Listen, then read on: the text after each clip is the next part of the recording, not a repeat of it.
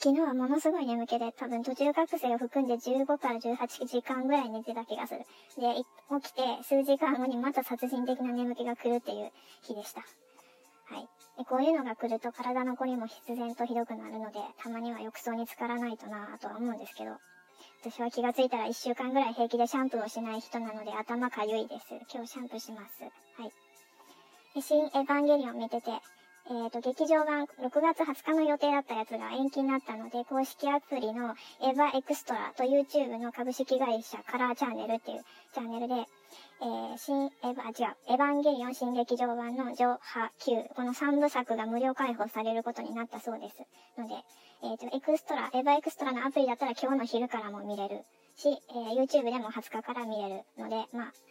お暇だったらエヴァンゲリオン祭りしてもしてみてはいかがでしょうかと申し上げておきたいと思います。はい。で、アプリ始めるときに、最初になんかあなたはウィレ派、ウィレ派？それともネルフ派？とか言って出てくるんですけど、私ウィ、ウィレでいいかな？はい、に入りました。玄道さんの下には入りたないので。ということで。んで、また、エヴァンゲリオンについて考えてたっていうか、まあ、もうほとんど覚えてなかったんで、もう一回見直したんですけど、もう個人的に記憶がほとんどなくて、Q で、なぎさくんがピアノがめちゃめちゃ上手くて、なんか最終的に首ぶっ飛んでったなっていう、そういう記憶しかなかったんですけど、はい。あれはちょっとネガティブ系の、もともと性格がネガネガティブ系の人は見る場合にはご注意くださいと 申し上げておきたいと思います。うん。結構落ちるので。で、新しい、今回の新しいビジュアルに、さらば全てのエヴァンゲリオンって書いてあったんですけど、あれどうなんですかね公開されたらもう本当に今回で終わりっていうやつなんでしょうか。まあ、延期に延期が重なってネットネット内で有料配信とかになっちゃう可能性ってあるのかな？まあ謎ですね。はい。ということで、まあ、気分が落ちる系の映画って色々種類があると思うんですけど、私、ジョーカーは大丈夫だったんですけど、エヴァンゲリオンは結構精神的に来る。はい。まあ、なんか、だんだん感情がマシンっぽくなってくるっていうか、こう、無機質な存在への原点回帰に誘導されるような気がするんで、あれを見るときは2倍速にするか、もう飛び飛びで見まくるかと、垂れ流ししといて別のことをやるかっていう風にして、内容を入り込ませないようにしながら見るっていう風になことをやるので、結局内容の理解がよくわかんないっていうことになるんですけど、まあ、まあ、結果オーライということで、はい。じゃ、ちょっと覚えてない部分を見直すのでおまとめ記事みたいなものを見てました。ゼーレって何ですかっていうことなんですけど、ゼーレって新世紀エヴァンゲリオン、えー、土曜日エヴァンゲリオン劇場版の歴史に登場するって設定として太古から世界を裏で操っているとされる架空の国際的秘密結社。えー、で、使徒の名前、数、出現に関する予言が記されている司会文書、裏司会文書っていうのをゼーレが所持しておって、議長のキール・ローレンズさんを中心に人類補完計画を遂行するための特務機関ネルフを配下に置いて操っておられる。ゼーレっていうのはドイツ語で魂、ソウルを意味してる。で、国連を隠れ蓑としてる。南極調査で最小の死とアダムを発見して、世界規模の大災害セカンドインパクトを発生させて、ネルフの前身であるヒゲルン、これドイツ語でのブレインいう意味だそうですが、それを設立した。また、国連内に人類保管委員会を設立させる。いずれ目覚める使徒との戦いに備えるため、国連主導の世界構築を遂行する。裏司会文書に基づいた人類保管計画のシナリオが存在しており、それを忠実に遂行しておるみたいです。えっ、ー、と、全、ゼーレの人類保管計画の目的は、人類の魂と肉体を解放させて、全人類の意識を統合させて、さらなる進化、つまり神と同一化させること。で、リリスっていう使徒から生まれた18番目の使徒が私たち人類だそうなんですけど、えっ、ー、と、人類は知恵の実だけもたらされて、えー、失われた永遠の命の代わりに科学の力で繁栄、進化し続け、そして子孫に命を受け継いできました、これまで。知恵がつくと人間って物事あれこれと名付け出してジャッジするようになるんですけど、それが善悪の区別になって、で、それによって誕生からもう私たちはすでに現在を負った状態で人生を送るということが決まってきました。で死の概念は何かと何かをジャッジする物事も、えー、物事の良い悪いを区別するっていう知恵から生まれた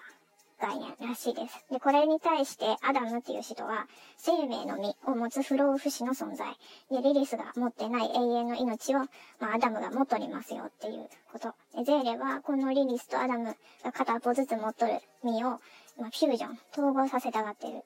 いる。はい。で、生命の種を備えた安全装置としての機能を果たすロンギヌスの槍というのがあって、で、これがアダムスとリリスを、の機能を停止させる力を持ってるらしいんですけど、これ一種の生命体だそうなんですが、このロンギヌスの槍とアダム、リリスで、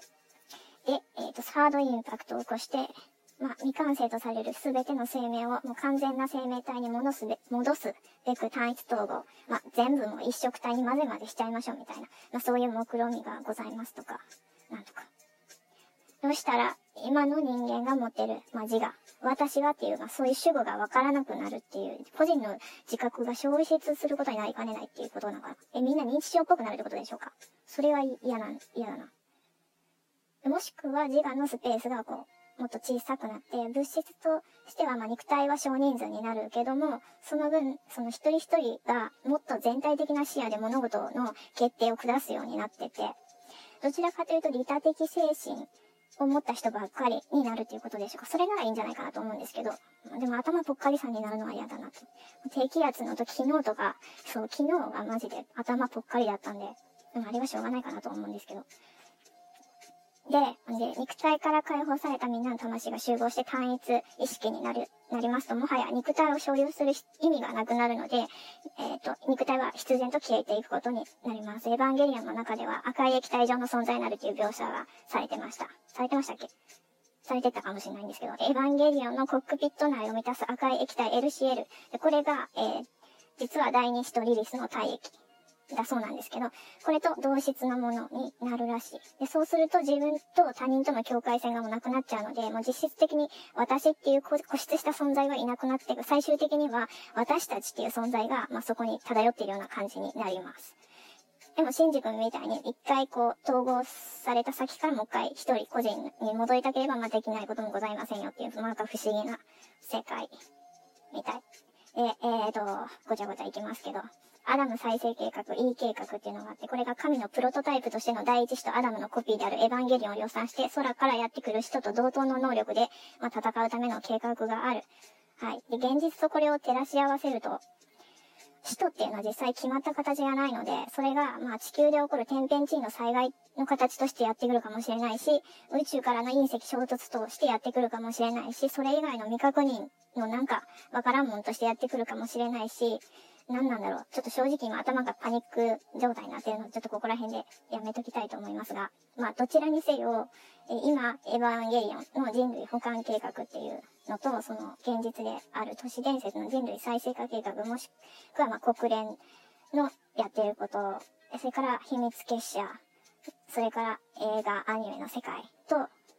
なんかもう、すべてがなんだろう、全産リンクモードになってて、繋がってて、まあ、そういう実態、実態というか、すでに同時多発的に何かつな、つながってきてるっていう感覚がありませんでしょうかっていう。はい。ということでした。おやすみなさい。